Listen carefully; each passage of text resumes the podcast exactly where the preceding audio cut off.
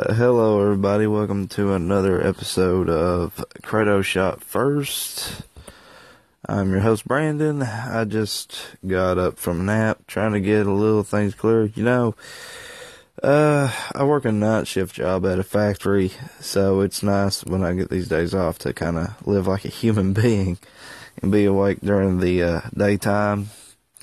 But now I gotta start trying to get back on that night shift schedule, which is a little bit rough, but you know, whatever. It's been nice to be awake when my family's awake for once. Uh, anyway, uh, got,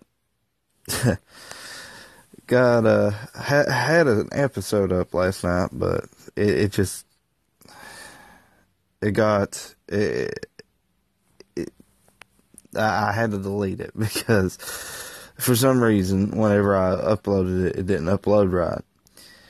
Um, I don't know if it's because I had too many segments going on or what, but I had an episode that was like, uh, shoot, it had to be pressing at least an hour. And I tried to cram like a whole lot of subjects into it, but instead of doing that, and instead of going for a super long episode, um, tonight I'm just gonna go with uh, I'm I'm gonna go with one subject, and I'm going to make it as quick as I can. Try to covering one subject, and then we'll go on to uh, a future plan uh, for the episode that we'll see whether it works out in the uh, immediate future or not. But anyway, um, I have long said that if you're going to be a presuppositionalist when it comes to apologetics work, you might as well be reformed. Um, now, I understand that many in the reformed circles are evidentialists or classical apologetic people, and that's not the debate tonight. That's not what I'm going to be focusing on, you know, uh, because I do acknowledge that those particular things have their place, but I am going to address Arminian presuppositionalism and how weak it is and why you should be reformed if you're even going to do presuppositional apologetics. You really should be reformed for anything. Uh, if you don't come to the scriptures with a monergistic understanding of God's um, salvific actions and works, then you're going to fall flat. Because one one of the questions, um, if you're part of the Reformed pub underground group, which is an, a lightly moderated uh, group where pretty much anything goes. Uh, to put it simply, uh, it's not the Reformed Pub of the Reformed Pub cast. It, it's a different group. Um, there was a brother who, and by the way, before I get started on it, this uh, I do want to say that in anything, in apologetics, in uh, evangelism, in, in, in sermons and songs, whatever you do, everything should seek to glorify God. Number one, number two, to glorify, uh, not glorify, but to edify the brethren and lift them up and strengthen their faith. And number three, to evangelize to the elect that may still be in the in the group of the reprobate in that order exactly. So we shouldn't seek to be men pleasers all the time. We should seek to glorify God and to please Him, and then to edify and uplift the brethren, and then be evangelistic. So, anyway. So this brother uh, who is a, uh, yeah, I think he's a, he said he was a, uh, Presbyterian or something. But like anyway, he uh, he had a question, and it had to do with he was talking to people who he had run into. I don't know if he's he he didn't say whether or not they were personal acquaintances or whatever, but they obviously had a different worldview than him, and therefore they had a different view of God than he did. And he he started asking a few questions like, yeah, what was it true that I was preconditioned to believe and all this other stuff and you know, I got into the I, I, I decided to inject myself into the conversation and said, well, who's to say that they are not preconditioned for their lack of faith? I said, whatever worldview you have, you are either preconditioned by your parents or by your friends, by the company you keep, and then you are preconditioning your the generations after you and your children for their belief or lack thereof. And I said, as Christians, we'll gladly admit to preconditioning our children to faith in the Lord and in the scriptures. But, eh, but, you know, the atheists and and the non Christians also precondition their children to not believe. The only difference is that we don't lie about it. And I guess I didn't answer his question as as well as he had hoped or as he had pleased. So he he went back to kind of clarify like well he he goes, "Well, I'm just wanting to know like how do we know that our God is true?" And then I said, well, we have we look at what, who God is and what He has done with us. I said that our worldview is the only one that has God creating us with an intent. God, God created us to think and speak, and God Himself thinks and speaks, and He has revealed His thoughts or the thoughts that he would reveal, because who can know the mind of God? But he has revealed to us knowledge and has spoken to us through his word. And the word is the Bible. And it, it, it claims to have man formed in a careful process of the dust of the ground and God created us with an intent and with a decree. And no other worldview has that. We seem to be happy accidents in every other worldview. Even with um, the God of the Muslims, uh, to to try to put it in clean language for the listeners out there, um, he spills his seed into clay, and that's how Adam comes about. There's, you know, Adam just comes out however he comes out. Whereas our God formed Adam in a specific kind of way to have two arms, two legs, a mouth, a nose, some eyes, you know, two eyes, two ears. You know, that's, I don't know what Adam looked like, but, you know, he had to look pretty similar to myself and you.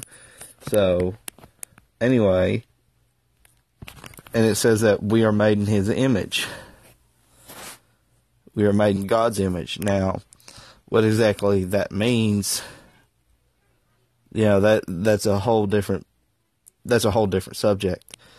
But even in the atheistic worldview, it doesn't make sense because the atheistic worldview will say that we come about from the primordial ooze somehow becoming sentient one day upon some kind of energetic process, a group of cells, the primordial ooze, something that was not self aware, somehow became self aware. And this is a process which has not been repeated through any kind of scientific experiments and uh, and therefore it's just as religious as my faith in God. So to say that science is not faith is being dishonest. Anyway, he he liked that answer, and then he decided to go further on in. And this is why I say that uh, if you're going to be a presuppositionalist, you might as well be reformed. Because then he said, well, it's not the atheists that I have problems with. He said, because atheism, atheism's best answers I have been able to shoot down. Uh, he, he says, uh, he says it, it, it's the other religions with a particular view of our God that I have a problem with that that has got me shaken up. And then I said, okay, so who is God? And what is he? I said, did he not create the blind and those who see, the deaf and the dumb, and those that speak and hear? all for His glory with an intention in mind.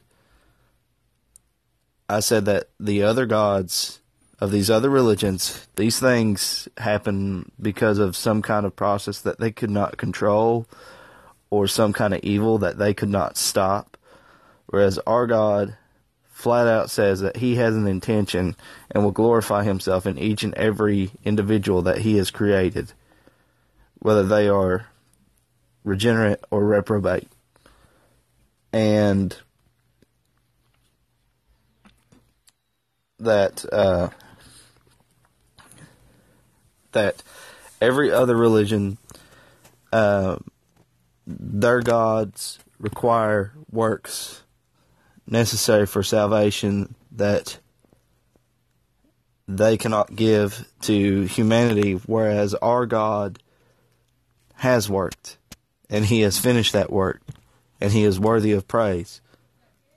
And he liked that answer very much, and he's just like, okay, well, I'm going to wait for other answers, and I, I don't know if any other answers came. Facebook's working really weird on my laptop tonight, so anyway, that that's the primary reason why I say that if you are going to get into presuppositional apologetics, in the same vein as guys like Cornelius Van Til and Dr. Greg Bahnsen, you might as well just go ahead and be reformed because the answer that I gave and it's answers that can be found in scripture cannot be affirmed by an Arminian or anybody with a synergistic view of salvation because um, really, if you are an Arminian, if you don't believe in God's sovereignty and you believe that man's will will will trump God's decree at every turn and that God can be resisted by man's quote free will end quote then you're you're the only way you can hold to that position consistently is to have open theism where God knows nothing and it's been demonstrated. Uh, a very good debate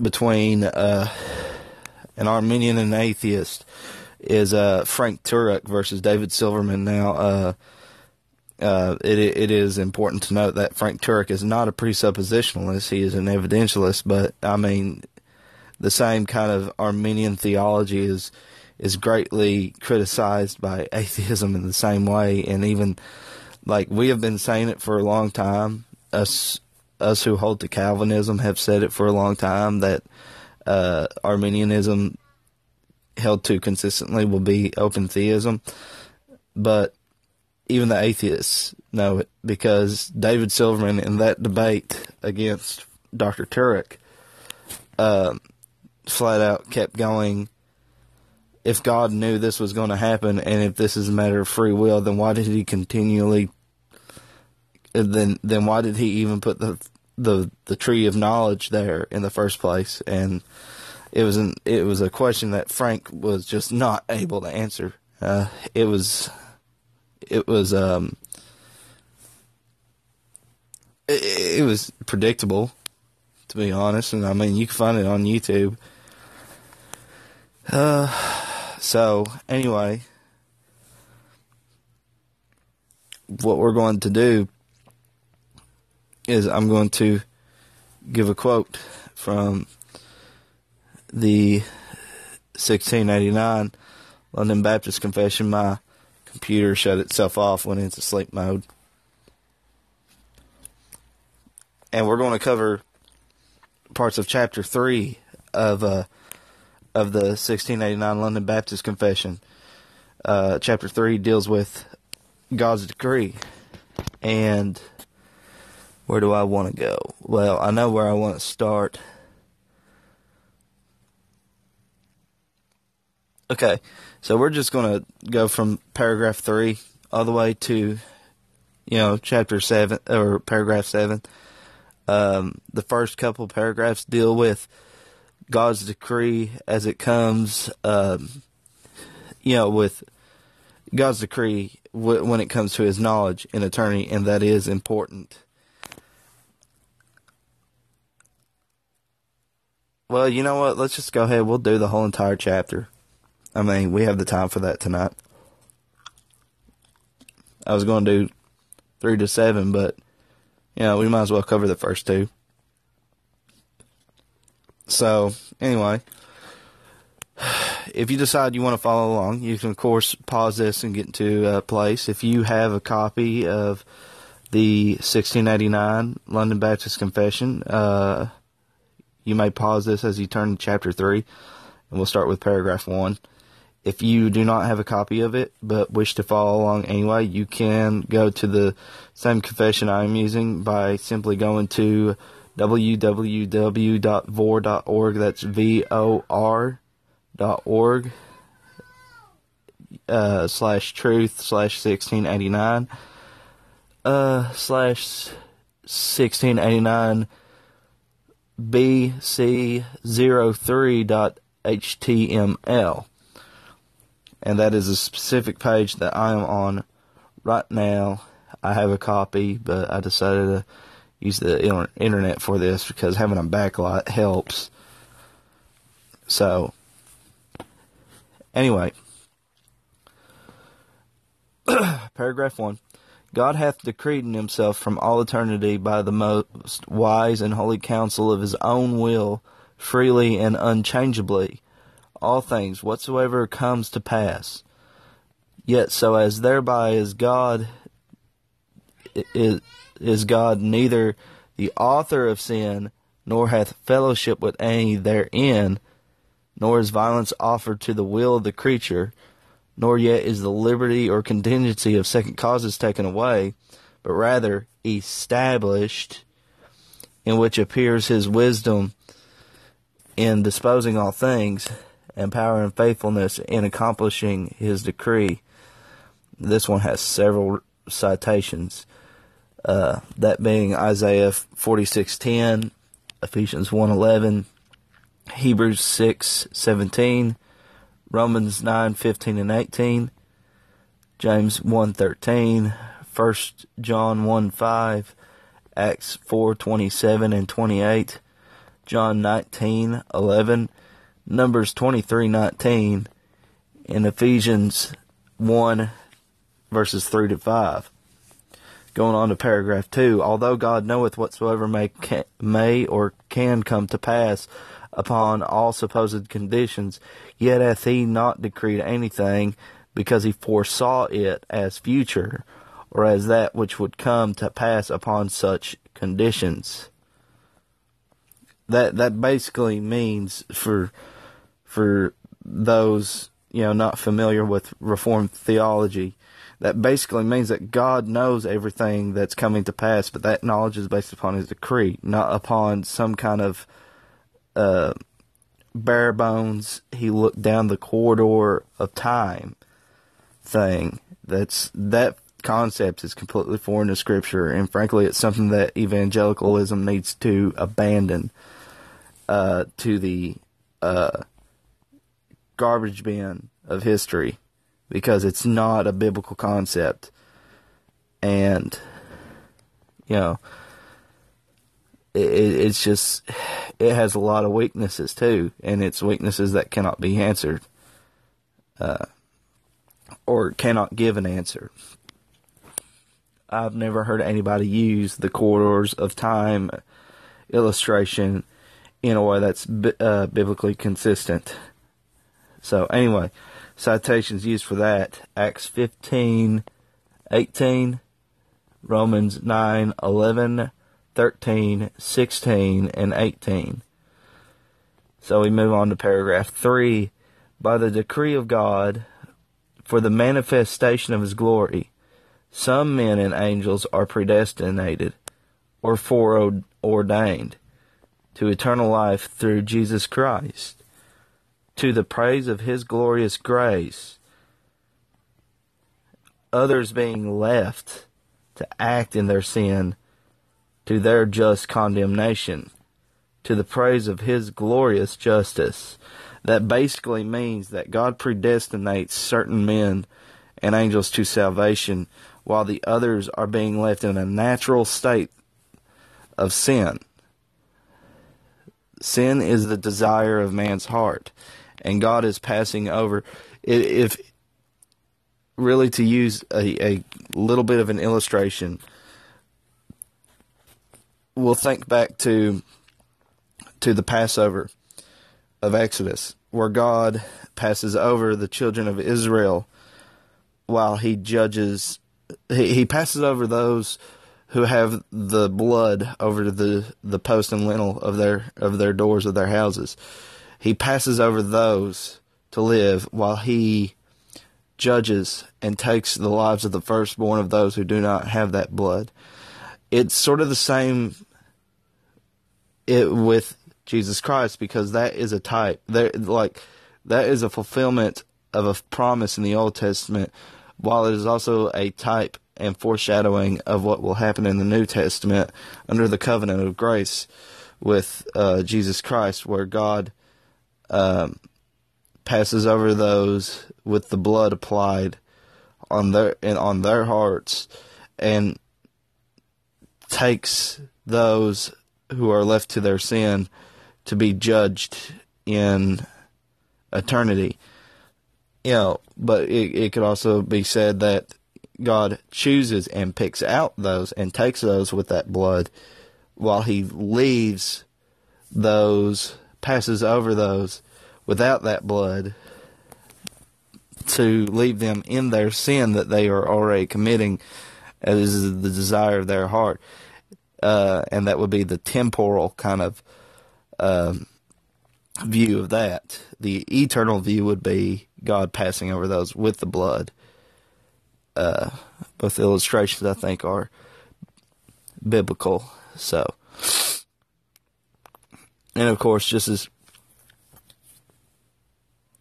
you know, others being left to act in their sin, to their just condemnation, to the praise of His glorious justice. We have to the praise of His glorious grace and the praise of His glorious justice. Those are the chief ends of what salvation and judgment are. Um, it's not about us. The Bible's not about us. The gospel's not about us. It's about God. Uh, when you come to the viewpoint of it being about man's redemption, uh, then you make the whole entire Christian religion anthropological, where it should be uh, theocentric and centered completely around God and His work and what He has done. Because um, there is not a single verse in the Bible where it says that man uses his free will to choose God. It doesn't say that anywhere.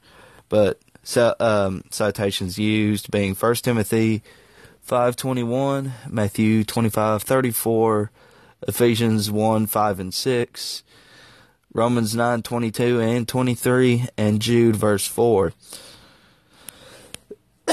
Excuse me. Anyways, moving on to paragraph 4.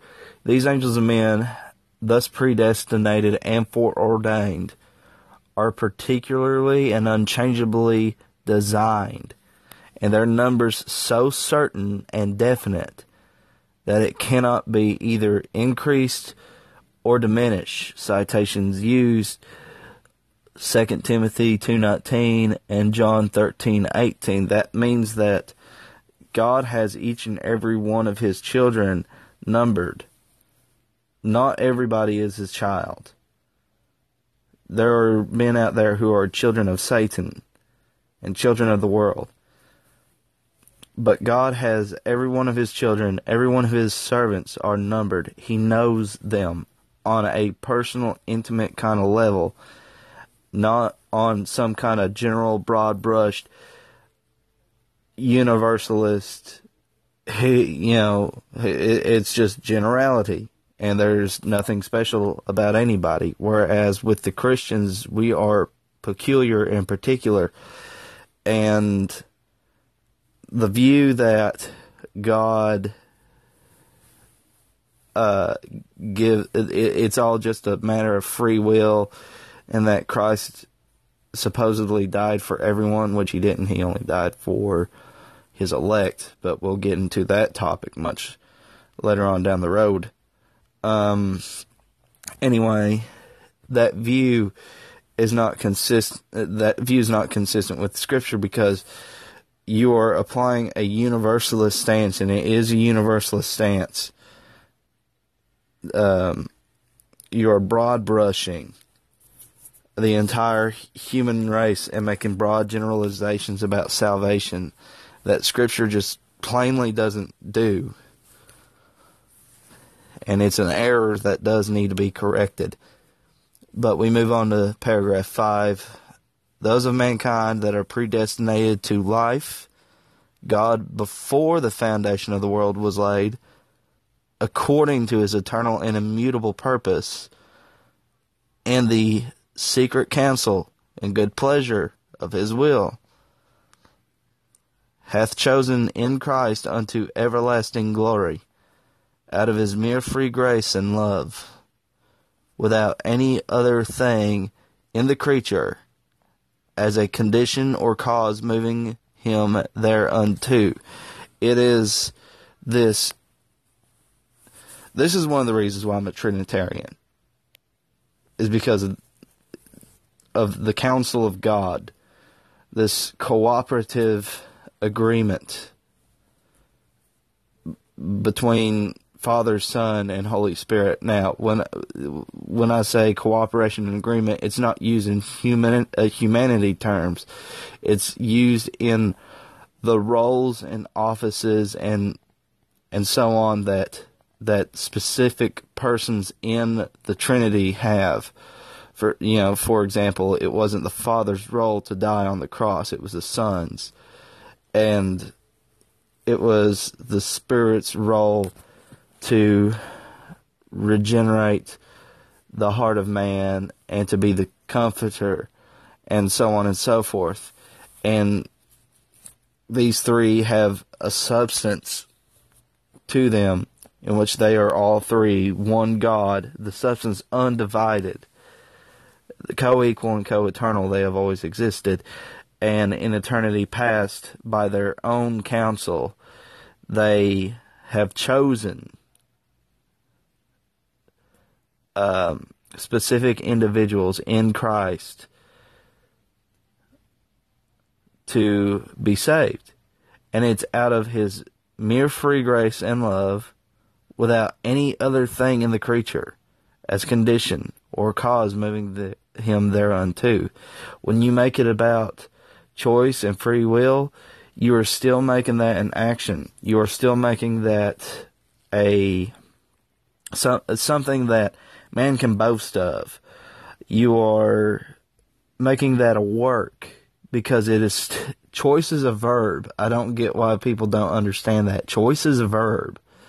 And the Bible says that it is due to God's grace. We are saved by grace through faith, not of ourselves, not of our works. It is the gift of God. And choice is still a verb. Choice is still an action. Choice is still a work. And so it's not about choice. It is by God's own counsel and His own will.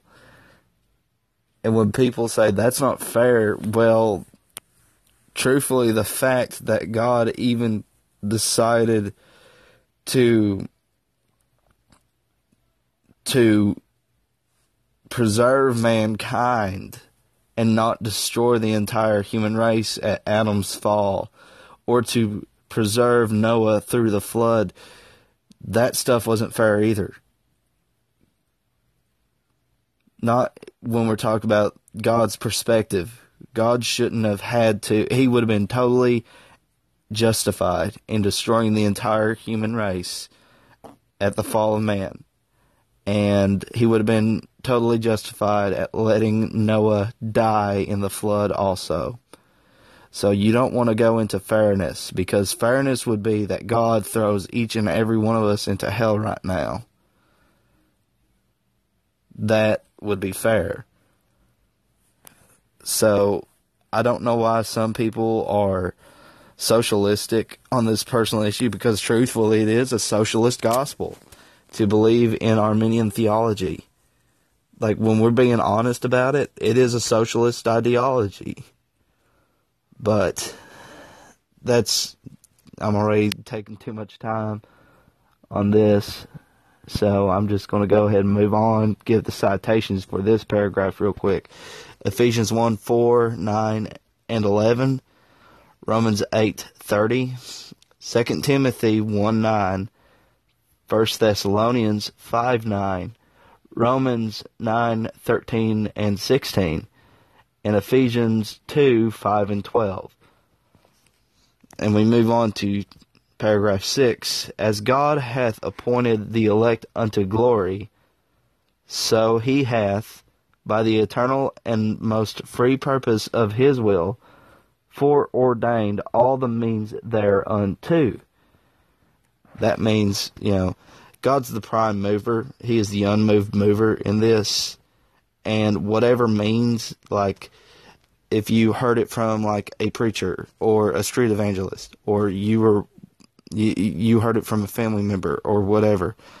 You know, he he has he, he provided those means and he declared those means from eternity past according to the free purposes of his will.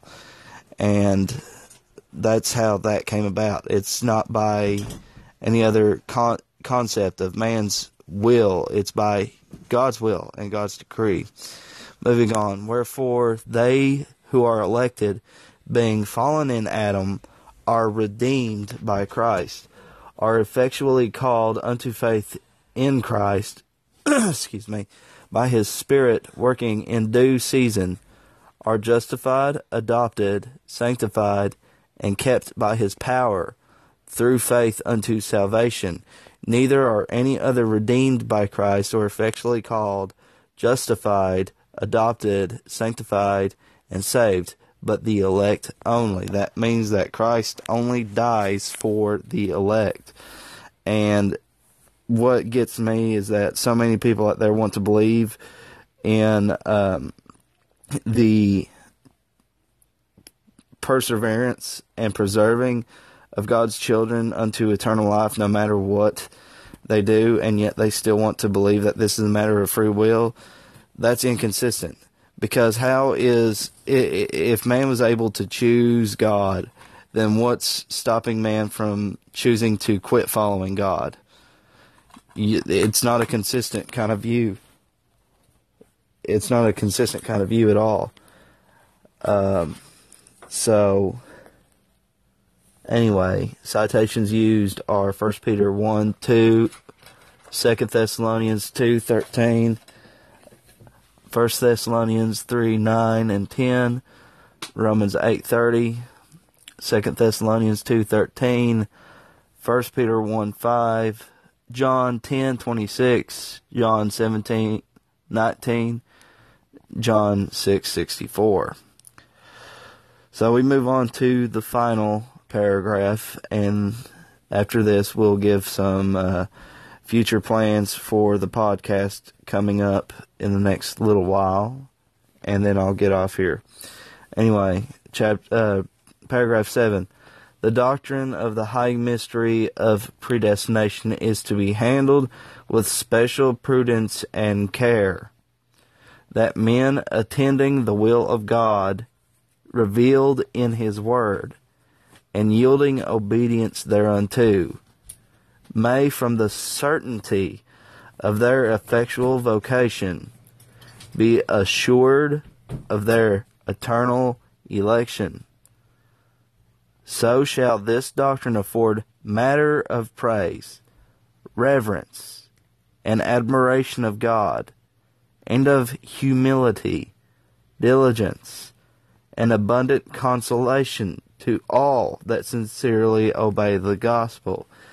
The confessors of the 1689 in this chapter with the fact that it is a mystery on why God has decided to glorify himself in this way. It is a mystery on who exactly the elect are, those who are going to be Christians.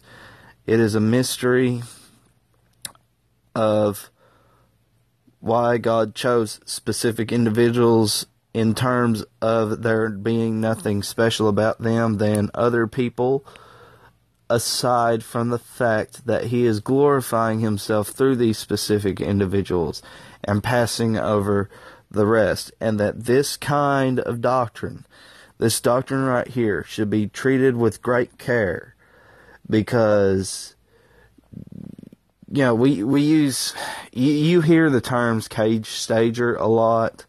It's a cliche, and I don't like it very much. But you know, you do have some brethren out there who are, you know, once they hear the doctrines of grace, and I'm no exception to this. When I was became a Calvinist, I was the same way.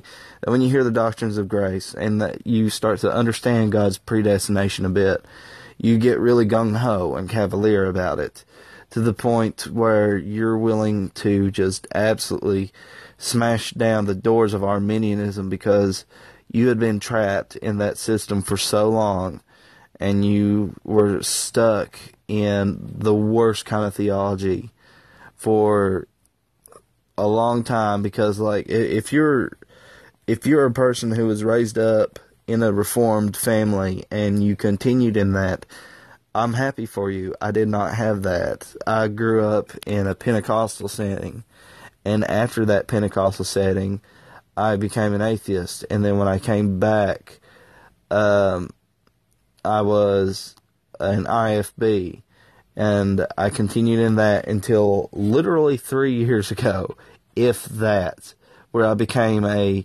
Reformed Calvinistic Baptist a particular Baptist with a view on covenant theology. And anyway, when I first got that, I was ready to just knock down the doors of every Arminian doctrine.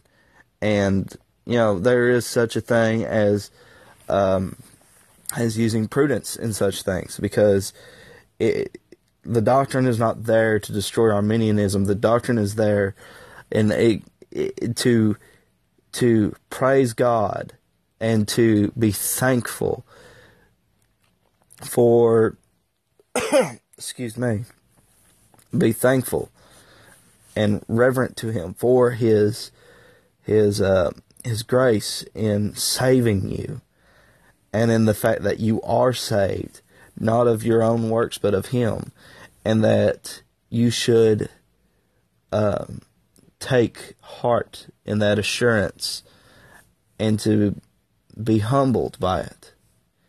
And when you are humbled by it, you also need to be very vigilant of other false doctrines out there that would seek to um, that would seek to challenge your belief that you are saved and that you are to uplift other brothers and sisters in Christ in this in this doctrine. And since we are made new creatures, we are now empowered to obey the gospel because where we were before, we were not able to, but now we are. And citations used are 1 Thessalonians 1, 4, and 5, 2 Peter 1, 10, Ephesians 1, 6, Romans 11, 33, Romans 11, 5, 6, and 20, and Luke 10, 20. And so that brings us to the end of the discussion for the night. And um, we are going to uh, get ready to close out the episode with some future future plans. Um, what other kind of topics am I planning on covering? Uh, I don't know yet. Um, it, I just take everything by what I see uh, on my Facebook feed, and I, I, just by what I hear and what I talk to people about. Um, I do have like hobbies and stuff like that. You know, uh, I play music, I play video games, I watch movies, I read books. You know, I'm like into a lot of stuff, and like I also, you know, I haven't been in a while because I've haven't had the money put up for it. But I've I'm also a Brazilian Jiu Jitsu practitioner, and hey, if you're into martial arts, um, there is a Facebook group that is geared towards Reformed theology and uh, martial arts, and that is the Reformed Dojo on Facebook, and you can follow them. And anyway, um, I'm into a lot of stuff, and I'll probably cover some of that with like like how does a how you, you can have a Christian worldview in playing video games and stuff like that, and like is it edifying to watch certain movies and you know stuff like that. So uh, we'll probably get into stuff like that, and you know just kind of ha- hang hang loose and just take everything from a casual thing. Uh, as far as anything else, like I'm still looking for a co-host, and um,